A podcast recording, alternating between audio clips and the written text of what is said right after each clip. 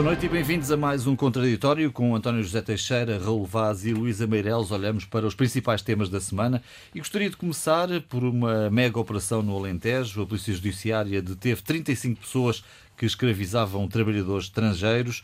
Eh, estão suspeitos estes eh, detidos eh, de tráfico de seres humanos, associação criminosa e branqueamento de capitais.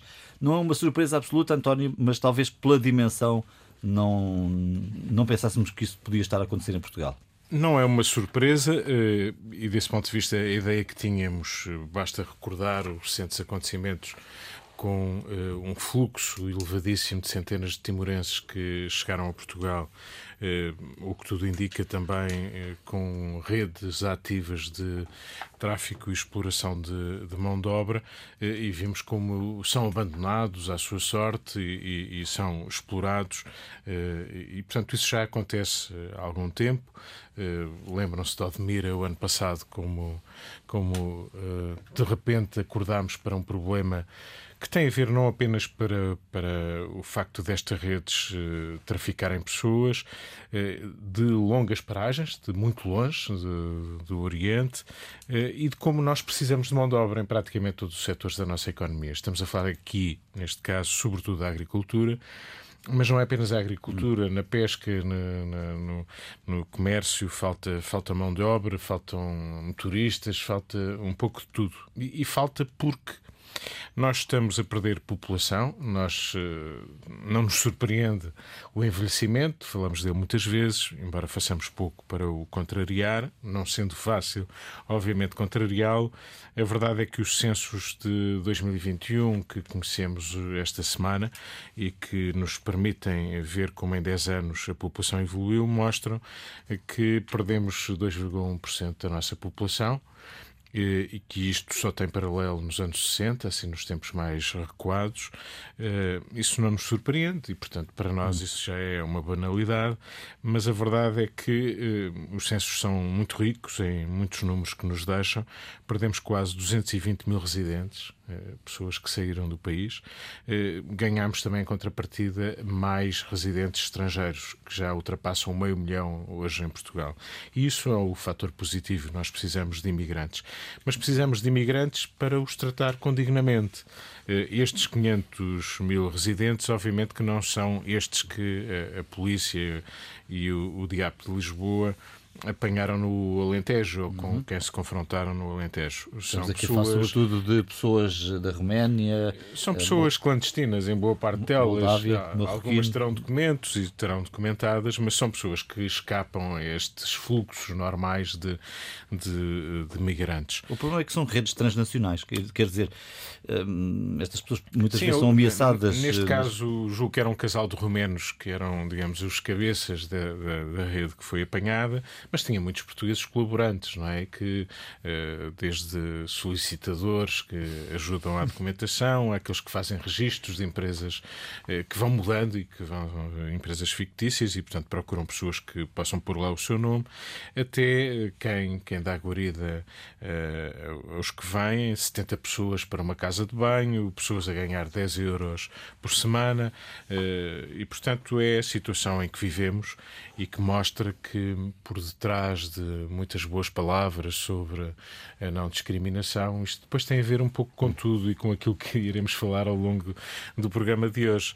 Eh, e de facto tem. Eh, as pessoas circulam, é bom que circulem, nós precisamos de acolher mais gente na Europa, mas depois eh, muitas vezes tratamos, tratamos essas pessoas muito mal. Ignoramos-las, escondemos-las, tratamos-las mal e, e, quando falamos da nova escravidão é tudo que não queremos muitas vezes falar, mas isto existe e, portanto, esta ação é louvável porque põe a nu e talvez eh, consiga travar este tráfico de seres humanos e de exploração de seres humanos. Eh, já em 2018 o CEF tinha feito uma incursão deste tipo também. É, é preciso fazer mais vezes, mas é preciso eh, criar mecanismos normais de circulação de pessoas. Nós precisamos de trabalhadores e há quem precise trabalhar se nós precisamos de trabalhadores e é quem precisa trabalhar, vamos criar condições para que estes fluxos funcionem com normalidade. Não é uma impossibilidade. Saibamos nós fazer as coisas e queiramos fazê-las bem. É esse o problema. É curioso, Luísa, que há 15 dias, julgo eu, estávamos aqui a falar de nómadas digitais e como, como o mundo se faz de, destes contrastes. Ah, pois, seguramente. Estes são nómadas, não, não, não, não digitais. Não digitais, são mesmo manuais. Um, e não sei se têm tanta liberdade para viajar de um sítio para o outro. Um, a verdade é que uh, já sei que falaremos do, do, do, do outro tema, uh, nomeadamente sobre o Qatar, mais adiante, mas eu hoje achei, uh, lendo Miguel Sousa Tavares, achei piada uma frase que ele lá tinha e que acho que se aplica lindamente a este caso, que é Uh, nós fizemos e, muitos protestos em relação ao Qatar e, a, e, e, ao futebol e ao Mundial de Futebol, mas esquecemos do Qatar que existe dentro de nós, ou dentro de nós, isto é, dentro de Portugal, dentro de portas, uh, que existe entre nós.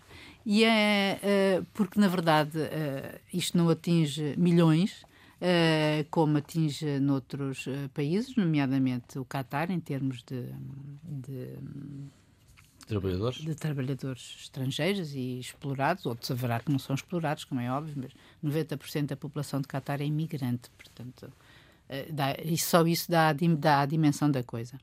Mas, uh, efetivamente, nós sabemos que no Alentejo, e como o António já disse, aquilo que vivemos aqui há dois anos sobre a situação em Odmira, Uh, não ficou sanada de todo, não é?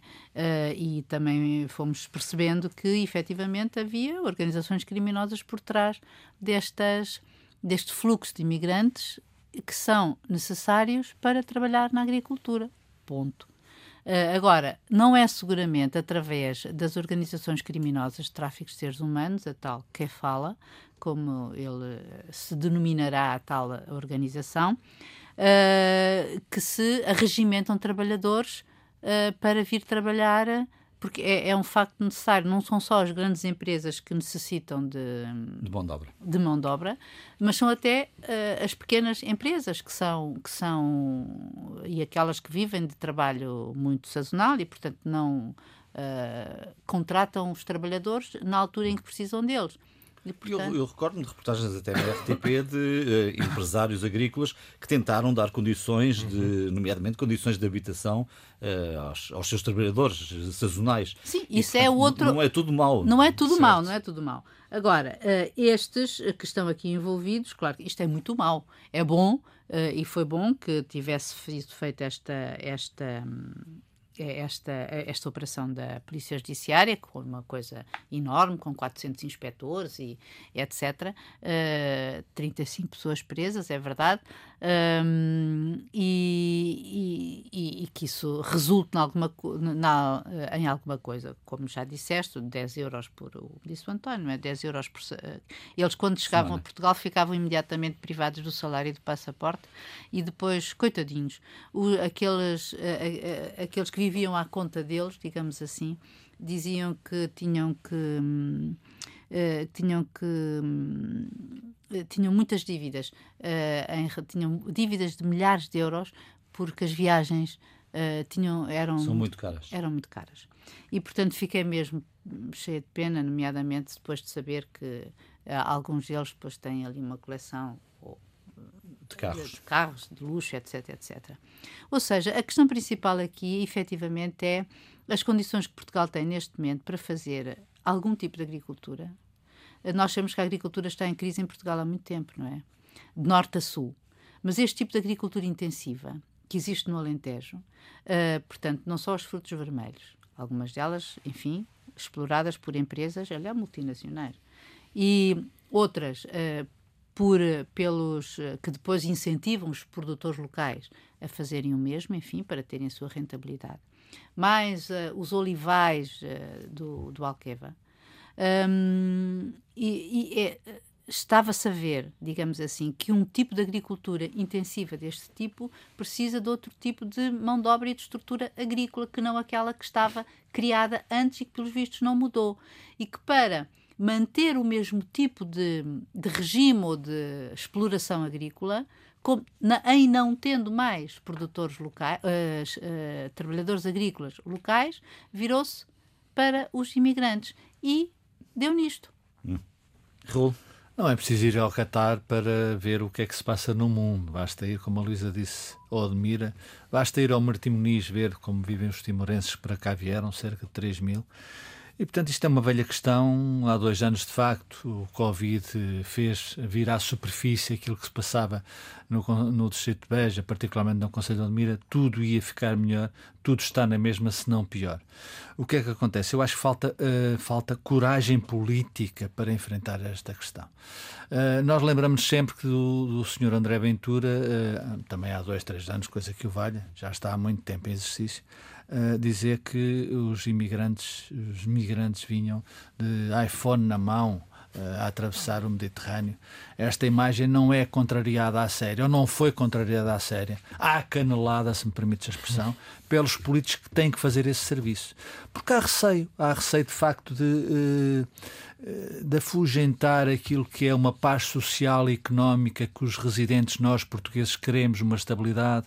Uh, não se pode dizer muito mal de quem vem de fora, uh, porque há gente que está cá, nasceu cá, quer viver cá e quer trabalhar cá. E este, este caldo político, social e que depois deriva numa, numa miséria económica, de facto limita os políticos. É preciso coragem também para fazer isto. Até porque essas pessoas que vêm, essas pessoas vêm, vêm fugir da fome, vem à procura de uma vida melhor. E como o António e a Luísa já disseram, normalmente são enganados nesse percurso pelas redes que lhe pedem na origem eh, alguns milhares de euros ou de dólares para chegarem eh, à Terra Prometida. Quando cá chegam à Terra Prometida já não têm condições para sonhar com essa vida melhor. Eh, e portanto tudo isto está mal tudo isto está mal. Uh, são pessoas que vêm, no Alentejo, vêm do Bangladesh, do Paquistão, da Índia, uh, vão, vão lá ver. Vão lá ver, é fácil. Eu, por acaso, conheço aquela região. Uh, vivem 20, 30 pessoas na mesma casa. Uh, estão a fazer a sua vida, estão a fazer as suas, o, a sua rede comercial e, na minha opinião, muito bem. Estão até a fazer alguns circuitos de ensino para as suas crianças e, na minha opinião, muito bem. O que é que falta aqui? Falta, de facto, enfrentar este problema que é um bom problema. Porquê? Porque Portugal precisa dessas pessoas. Se formos agora a algum egoísmo nacional, é uhum. é preciso reconhecer se essas pessoas não vierem para cá, o António começou a dizer que de facto há muito pouca gente, uh, começa cada vez há menos uh, gente em Portugal, portugueses, digamos assim. E nós somos todos iguais, podemos ser todos diferentes, mas somos todos iguais. Portanto, essa gente devia ser bem-vinda e deviam ser criadas condições objetivas a nível social, a nível educacional, a nível uh, até político, de intrusá-los de intrusá-los na sociedade portuguesa. Isso raramente é feito, porque porque há receio. E, sobretudo, há aquele receio uh, político de dar uh, razão aos trogloditas desta vida, uh, que dizem esses senhores não, esses senhores vêm para cá roubar os nossos postos de trabalho. Quando há postos de trabalho, há muitos postos sem serem ocupados. esses senhores vêm cá desde para. Logo mudar... na agricultura. Desde logo na agricultura. Desde logo, e não só, desde logo na agricultura. Esses senhores vêm para cá mudar a nossa cultura como isso é um problema de facto da sociedade de hoje. Eh, é evidente, veja-se o que é que está a acontecer há, há bastantes anos em França. Há choques culturais, mas é essa, é essa que é muito difícil, eu reconheço. É esse obstáculo que ou é vencido e agora já não estou a falar de Portugal, nem de Beja, nem de Odmira, ou esse obstáculo é vencido, ou então vamos ter uma vida muito mais difícil nas próximas décadas, porque é evidente que essas pessoas estão a instalar, estão à procura de melhores condições de vida. Nos anos 60, os portugueses, para dar um exemplo, iam para a França, iam para os Estados Unidos, imigravam à procura de quê? De melhores condições do mundo. E alguns tinham fome cá, é preciso dizê-lo. Uhum. E, portanto, e foram incorporados lá foram incorporados lá. Umas vezes melhor, certamente, outras vezes pior. nós não devemos nada a ninguém, não é por isso que nós devemos fazer melhor. Mas é por isso que há uma exigência de uma sociedade como a portuguesa, uma democracia liberal, uh, que sempre soube acolher uh, quem vem de fora. E é evidente que é muito simples, é muito fácil o que está a acontecer agora. O que é que está a acontecer agora em Portugal? São brasileiros, legitimamente, com muito dinheiro, americanos com muito dinheiro e esses são incorporados facilmente. E são incorporados porque, obviamente, pelo dinheiro, pelas casas que compram, uh, e é evidente que o custo da habitação está também muito ancorado nesses preços que são praticados. E isto é absolutamente tudo legítimo. E pelas qualificações também, e profissionais pela, que sim, E pelas qualificações que têm. Agora, todos diferentes, todos iguais. Portanto, nós temos, nós, sociedade portuguesa, temos é que, de facto, convocarmos a nós todos, a começar pelos, pelos dirigentes políticos, pelos responsáveis políticos. O Presidente da República fez uma cruzada muito boa uh, sobre os sem-abrigo. Uh, os resultados ainda não são aqueles que se pretenderia. Deve haver uma cruzada, deve haver um desígnio, um desígnio nacional, uh, o Presidente da República, o Governo, para isolar os trogloditas, como André Ventura, porque senão não vamos a lado nenhum e isto cada vez se torna mais difícil. Só para terminar, João, no Alentejo está a acontecer, aliás, uma coisa curiosa. Como o ano passado não houve água, Uh, e a água é fundamental para a agricultura, uh, houve muitos investidores uh, estrangeiros que se foram embora. eu sei de um caso holandês, uma superfície muito grande, e há já agora um laranjal de 400 hectares junto à Zambujeira do Mar, que está completamente abandonado, uh, espanhol. E porquê é que está completamente abandonado? Porque houve a sedução, houve a ideia de que nesses 400 hectares de laranjal se poderia fazer uma fábrica, que era aquilo uhum. que obviamente fazia sentido. Foi proibida, uh, provavelmente bem, isso não sei, uh, provavelmente mal, mas estão 400 uh, hectares de laranja abandonados sem ninguém para trabalhar. Portanto, é essa ordem e essa coragem política que se tem que pôr em Portugal. E não estar só neste ramo-ramo de que uh, quem vem com dinheiro é bem-vindo e quem vem a fugir da fome e para trabalhar tem os seus problemas. Não é isso que pode acontecer, é isso que está a acontecer. Viva, boa noite de novo e bem-vindos à segunda parte deste contraditório. Por mais que me apeteça, não vamos discutir aqui futebol e propriamente se William Carvalho deveria ou não ter entrado, se Ronaldo jogou bem. Há outros programas uh, que estão mais dedicados ao acompanhamento esportivo da seleção. Mas vamos falar da ida de Marcelo Rebelo de Sousa ao Qatar. Foi muito criticada, António, esta ida do, do Presidente da República. Claro que ele não está só, altas figuras de diferentes Estados estão no Qatar mas isto ajuda ou não ajuda a minorar um problema que está reconhecido por todos, que é a falta de respeito pelos direitos do homem no Catar? Pois, podemos responder assim, vale mais tarde do que nunca, mas de facto é demasiado tarde.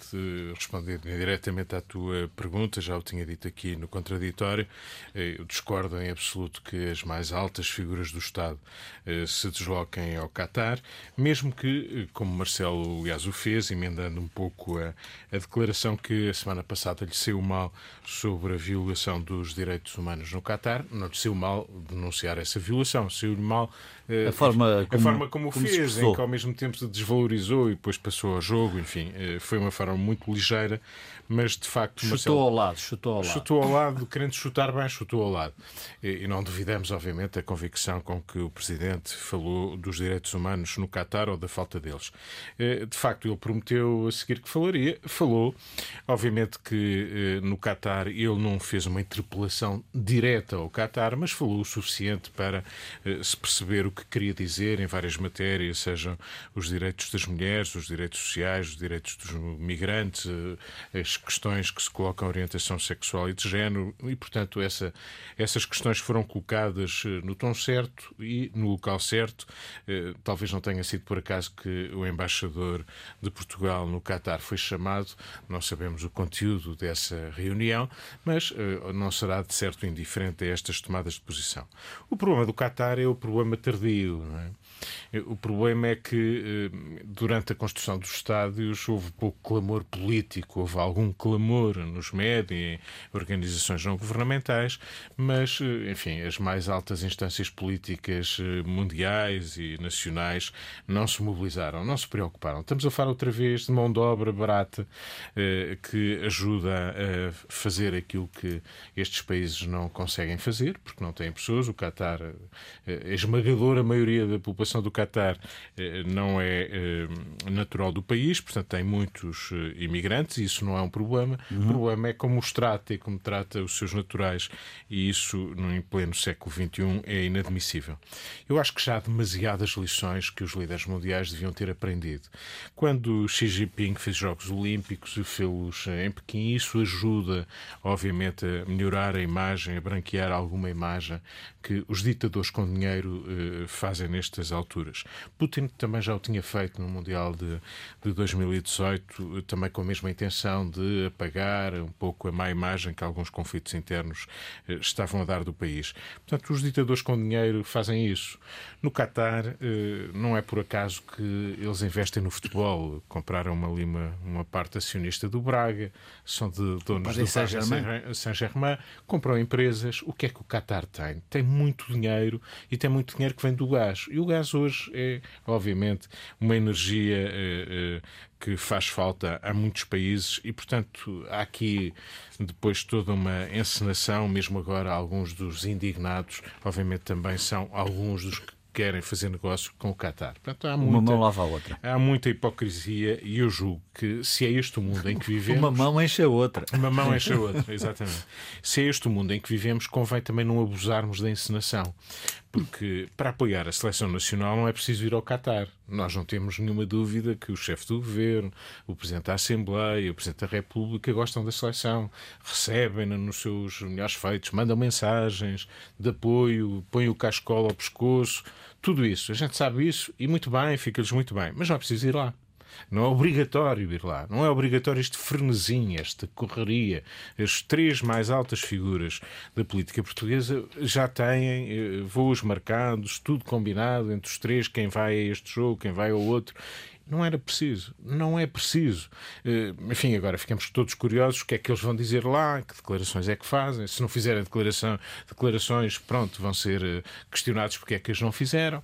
Eh, vão dizer que foram ao futebol. Bom, mas para quê? Isto, isto ajuda ao quê?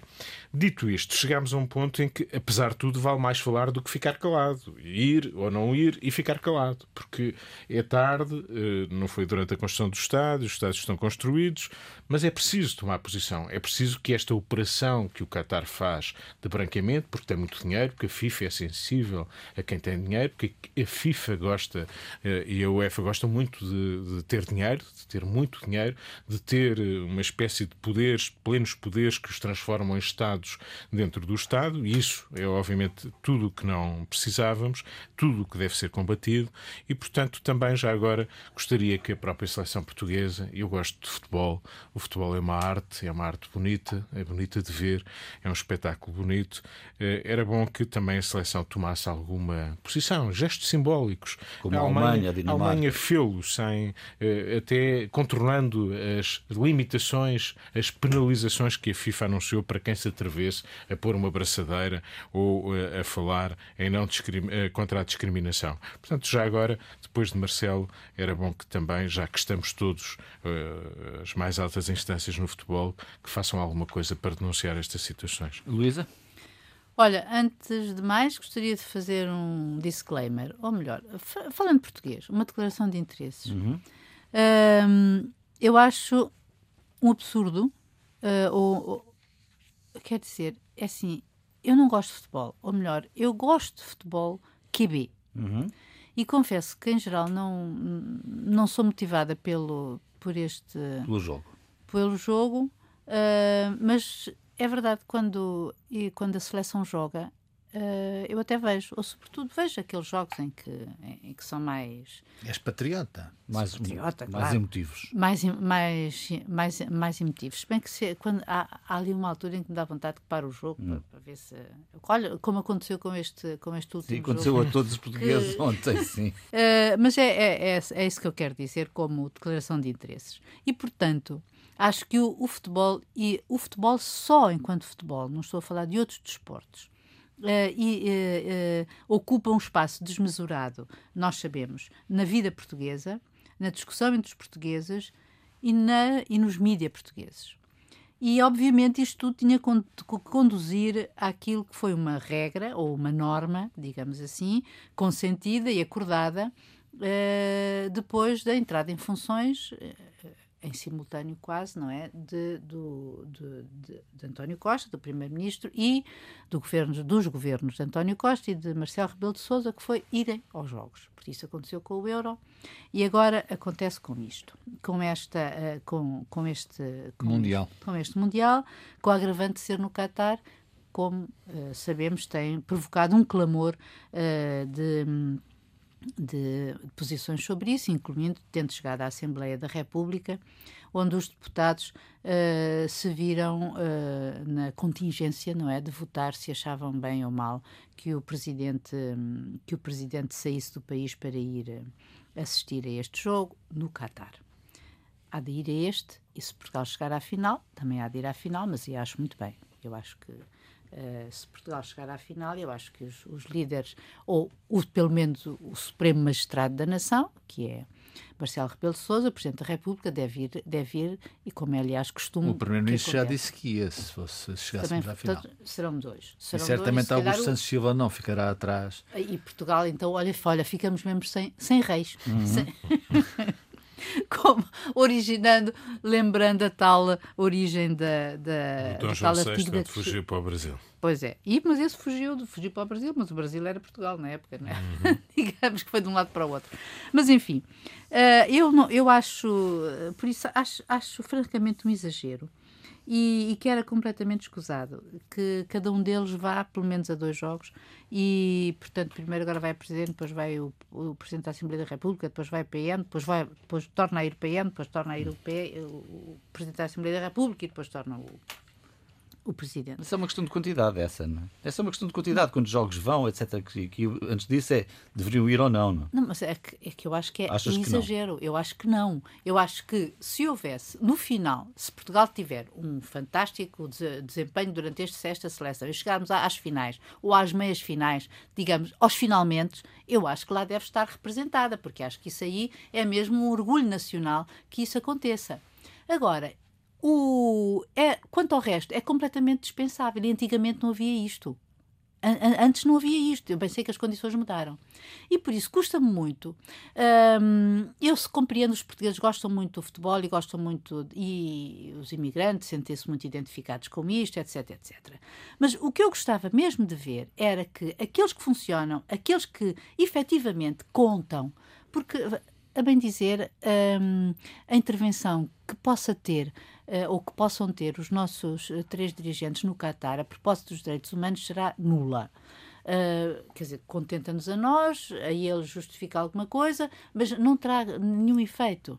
Agora, eu gostava de ter visto alguma coisa da parte da nossa seleção, que isso sim, como, diz o, como disse o António, uh, olha, pelo menos que me fizesse como os, os ingleses que ajoelharam, já não digo que trouxessem braçadeiras, braçadeiras porque isso uh, trazia-lhes penalidades, mas, sobretudo, gostava de ver o homem mais idolatrado no mundo do futebol, que é Ronaldo.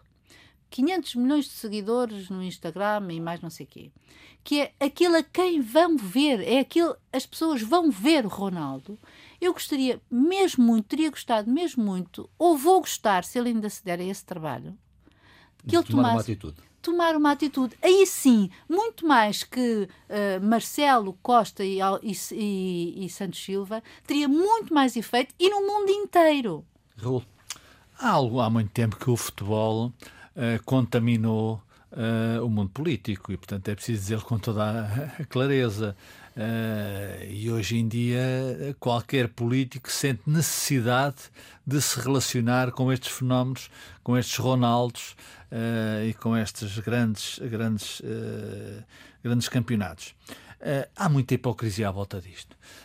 toda a gente sabia, não é preciso ter a quarta classe para adultos, que no Catar e muitos outros sítios há escravatura, que há os direitos humanos, os direitos humanos sobretudo até das mulheres neste caso, são uh, praticamente inexistentes, nos sítios mais, nos noutros sítios menos. E, portanto, o Qatar foi o mundo, a Europa soube que o negócio do Qatar, que é um perfeito negócio, um negócio, aliás, pouco recomendado, uh, foi, uh, foi feito em 2010, quando, uhum. obviamente, o Qatar pagou uh, à França, vamos lá chamar os dois pelos nomes, está metido o seu Sarkozy, que era Presidente da República, está metido o seu Platini, que era Presidente da UEFA, e está metido o seu Blatter, que foi aquele último que ficou surpreendido, uh, quando tirou o cartão, jogava aqui a tirar os Estados Unidos e saiu-lhe saiu o Qatar. mas isto todos mamaram, se me, se me permites a, a, a, expressão. E não estou a falar só de dinheiro, uh, uh, são trade-offs que existem. E portanto, isto é uma vergonha. E era uma vergonha desde aí e ninguém se levantou, ninguém disse nada, porque entretanto o mundo vai, pula e avança. Não, foram dizendo alguma coisa. Sim, pô, pouco, sim. Não desta forma. O mundo pula não e avança, neste caso, com uma bola colorida, eh, aqui não é entre as mãos de uma criança. Uh, e portanto, tudo isto é um filme já visto que de facto tem que ter um the end uh, e espero que ele esteja próximo, porque a FIFA é uma organização. Uh, é preciso ter cuidado com, a, com as palavras, uh, pouco recomendável. Eu vi esta semana, todos vimos o Presidente da FIFA, o Sr. Infantino, uh, dizer que numa conferência de, imprensa absolutamente ridícula e paroquial quase, dizer, eu hoje aqui eu sou sou, sou catari, sou catari, sou gay, sou sou não sei quê, sou imigrante, sou, sou imigrante, sou ele, ele é Presidente da FIFA. Não, portanto, mas coitadinho, porque se foi o bullying por ser ruivo. Exatamente. Ser é, ruivo, e e depois aquele número, de que, aquele número de que o seu assessor de imprensa, nesse mesmo momento, se declara gay. Portanto, tudo isto é muito pobre, é muito feio. Hum. E é nisto que a política uh, embarca. A política embarca nisto. E a seleção devia ter aqui um papel. Uh, com certeza, quer dizer, devia ter, quer dizer, uh, com certeza. A Dinamarca já ameaçou. Olha, há algumas pessoas com alguma coragem não é só nos uhum. imigrantes. A Dinamarca já ameaçou sair da, da, FIFA e espero que saia. A Alemanha também já fez essa ameaça e todos esperamos que saia, porque a FIFA tem que ser desmembrada porque aquilo é, o problema está na FIFA e na, na, troca que se faz, porque o Qatar gastou neste, neste Campeonato do Mundo de Futebol 200 mil milhões de euros a fazer isso e, obviamente circulou muito dinheiro, circulou muito dinheiro, não é por acaso que eles vão comprando uh, clubes, porque é evidente que uma mão aqui, uma mão aqui é que uma mão lava a outra. Deixa-me só dizer, dos tais 210 mil milhões que eles gastaram equivalem ao PIB português. Sim, ao PIB português, exatamente. E no meio disto tudo, no meio desta bandalheira, uh, o Presidente da República, o Primeiro-Ministro e o Presidente da Assembleia da República vão a correr para o Qatar. É demais como dizia, como dizia o Herman, não havia necessidade. Quer dizer, porque, isto também me parece um pouco paroquial. Quer dizer, é evidente que Marcelo teve bem em dizer o que disse no Qatar. Eu espero que António Costa diga algo semelhante, embora também espero que Augusto Silva também diga algo semelhante. Isso, no fundo, lava um pouco a cara. Uh, agora, uh, irmos ao Qatar nestas circunstâncias, apesar do Ronaldo, eu sei, o, o futebol é a grande indústria do século XXI, é a grande indústria, por isso também se investe muito dinheiro não é só para criar imagem, é para ganhar dinheiro. Não é por acaso que, por exemplo, agora o Manchester United está à venda, estará à venda já há ofertas na ordem dos 5 mil milhões de euros. O Chelsea foi vendido por mais de 4 mil milhões de euros. Ou seja, isto não é para por causa dos direitos humanos, nem para uh, branquear qualquer situação dessa natureza. É porque há muito dinheiro metido nisto e há muito negócio. Agora, é preciso aquela frase, aquela frase do Dr. António Costa, nosso Primeiro-Ministro, à justiça o que é da justiça, à política o que é da política. Já agora pratiquem também nisto, quer dizer, ao futebol o que é da política e, à, e ao futebol o que é do futebol, perdão, agora, agora um lápis de língua que, que, é verdadeiro, e, e à política o que é da política. Porque é evidente, depois, quer dizer, António Costa e Fernando Menina foram apoiantes à lista, à lista de honra de Luís Filipe Vieira, com todo o direito, não há nada nada a dizer. Agora, é preciso ter um pouco de cuidado nisto. É preciso ter um pouco de cuidado nisto, porque a certa altura a maionese deslaça e dá nisto. E as pessoas olham para isso e dizem, mas afinal já se sabia tudo. E só agora é que se puseram aos gritos e só agora é que descobriram que os direitos humanos não são preservados no Catar. É demasiado feio e demasiado vergonhoso. Duas notas já, dois uhum. portugueses, aliás, membros do governo, que, que eu ouvi uh, e li. O secretário de Estado do Desporto, João Paulo Correia, uh, não alinha uh, pública e disciplinante nos elogios da Federação Portuguesa ao Catar, Federação Portuguesa de Futebol. E o ministro Pedro Adão e Silva uh, disse, diz que nem morto, é uma expressão popular, nem morto irá ah, mesmo que vamos à final. Ora, aí estão duas pessoas que, estando no governo, uh, estão a demonstrar algum bom senso. Bom, e o que fica por dizer esta semana, António José Teixeira? Bom, muitas coisas de certo, mas uma delas que me chamou a atenção foi eh, o Brasil. Eh, o Brasil que, hum, enfim, ainda está numa fase de transição para o novo presidente, que reapareceu por estes dias. Ele tem andado muito desaparecido, posso ser apenas em janeiro. Tivemos notícia de uh, Lula que, que foi operado hum, esta semana, uh, mas a notícia que me chamou a atenção foi uma decisão do presidente ou do Supremo Tribunal Federal que faça uma queixa que o Partido Liberal, é um dos partidos que apoia eh, Jair Bolsonaro, eh, ele apresentou uma queixa contestando a fiabilidade de 279 mil urnas de voto nesta segunda volta. Não contestou na primeira, mas nesta segunda contestou. A ideia era inv eh, invalidar os respectivos votos de cada uma das urnas. Como isto era um absurdo e não tinha qualquer sustentação, eh, as provas são falsas, eh, a decisão do Supremo Tribunal Federal foi só uma. Multou Partido Liberal em 23 milhões de reais, qualquer coisa como 4 milhões de euros, sensivelmente, e, portanto, isto é capaz de ser um exemplo de uma boa justiça, isto é, a ideia de que não se deve liquidar litigar, litigar. litigar de má fé é uma ideia que deve ter consequências. E é neste pesado, caso tem, esse, esse, valor é pesado, é pesado, Este valor é um valor pesado, é um valor que vai ser descontado se não for pago de imediato nas receitas de, dos partidos. E acho que fica aqui um bom exemplo que o país, eh, que o país dá ao mundo. Luísa Meirosos, o que fica por dizer esta semana? Olha, uma, uma coisa que me indignou Uh, que foi a votação no Parlamento Europeu uh, sobre a, a, a, designação da Rússia uh, como Estado patrocinador de terrorismo. Indignou-me e vou explicar porquê. Uhum. Porque, obviamente, que eu entendo que a Rússia, ao invadir a Ucrânia, está a fazer uma guerra, é invasão. patrocinadora ou Estado terrorista é outra coisa que, de um ponto de vista legal, acarreta outras coisas. O porquê que eu estou indignada? Porque, em primeiro lugar, eu gostava que as pessoas soubessem quem é uma das senhoras que apresentou esta, esta, esta resolução, que foi votada, aliás, por 594, 590, 594 deputados, 594 uh, votos a favor, 58 contra e 44 abstenções. E, e olha, e, e, e, tiro o meu chapéu a estas pessoas que votaram contra e se, e se abstiveram.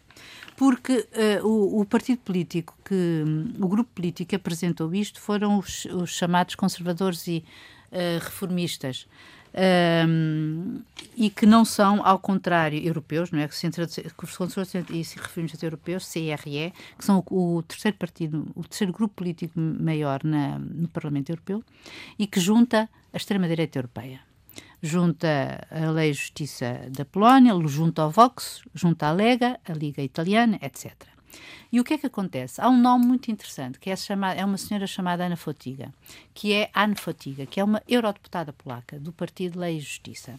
Em 2007, quando se discutiu em Lisboa o Tratado de, o Tratado de Lisboa, uhum. essa senhora, uh, e se estava a discutir o número de votos que cada país devia ter, e, e nessa altura, como é depois, em função do número de deputados, uh, do, do, número de, de, de habitantes do país, esta senhora disse uma coisa extraordinária, que foi que a, a Polónia devia ter o mesmo número de deputados que a Alemanha, porque quando foi a guerra, a Alemanha matou 10 milhões de polacos. E, portanto, com o índice de natalidade, nós hoje, em vez de termos 50 milhões, devíamos, éramos, tinha, éramos mais de 16 milhões. E, portanto, devíamos ter tantos votos quanto a Alemanha. Isto chama-se revanchismo histórico, que é aquilo que eles quiseram fazer de novo neste Parlamento Europeu. Portanto, eu saúdo as quatro eurodeputadas, por acaso são quatro mulheres eurodeputadas, do PS e mais Marisa Matias, do Bloco de Esquerda, e uh, uh, José Soeiro, não é? que é o, o, outro eurodeputado do Bloco, e os, embora por razões diferentes, o, os deputados comunistas, que se os, os comunistas votaram contra, contra os outros votaram, abstiveram-se, porque consideraram precisamente que esta votação bloqueia por completo a capacidade negocial com a Rússia, porque um dia esta guerra tem que ter fim como aliás os Estados Unidos já vão dizendo que é preciso ter um fim e que, portanto, vai ser preciso negociar com a Rússia. E o que esta, em última análise, esta, esta resolução, que não se traduz em nada, porque é apenas, uh, é inútil, porque é apenas uma recomendação, uhum. apelava, inclusive, portanto, à censura dentro dos próprios Estados europeus, que é proibindo as instituições que dentro de cada Estado pudessem Uh, estar uh, veiculadas à Rússia, inclusive pondo, em, pondo, inclusive é pondo em causa o lugar da Rússia nas instituições europeias. Quer dizer, não confundamos a Rússia com Putin, ou o povo russo com Putin. E, e eu, fiquei, eu, eu fiquei pasmada quando vi que isso poderia ir até, por exemplo, à à, à, presença da Rússia no Conselho das Nações Unidas, no, no Conselho de Segurança das Nações Unidas. Ou seja, eu estou. Eu fiquei indignada e fiquei pasmada como é possível que apenas tenha havido uh, 44 mais 5, 58 contra mais 44 abstenções. Eu diria que me abstiria também, porque eu acho que houve mesmo uma invasão e que é preciso condenar a Rússia, mas não confunda a Rússia com, com, com um Estado terrorista. Raul, que fica por dizer. Embora o Conselho de Segurança das Nações Unidas tenha que ser urgentemente reformulado, reformulado. sem dúvida nenhuma. Uh, há orçamento, o Orçamento de Estado para 23 foi aprovado hoje. Uh, vai chegar a janeiro. É um orçamento que vai ser uh, melhorado, alterado, uh, adequado às circunstâncias, diria, todos os meses. O orçamento vai entrar em vigor em janeiro, provavelmente, muito certamente, já não corresponde àquilo que nós vamos viver, mas já o orçamento. Uh, hoje é 25 de novembro, uh, faz anos dessa data, em que o prego foi travado.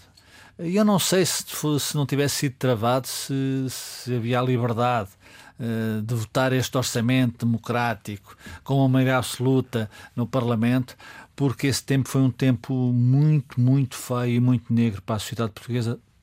É obviamente após o 25 de Abril.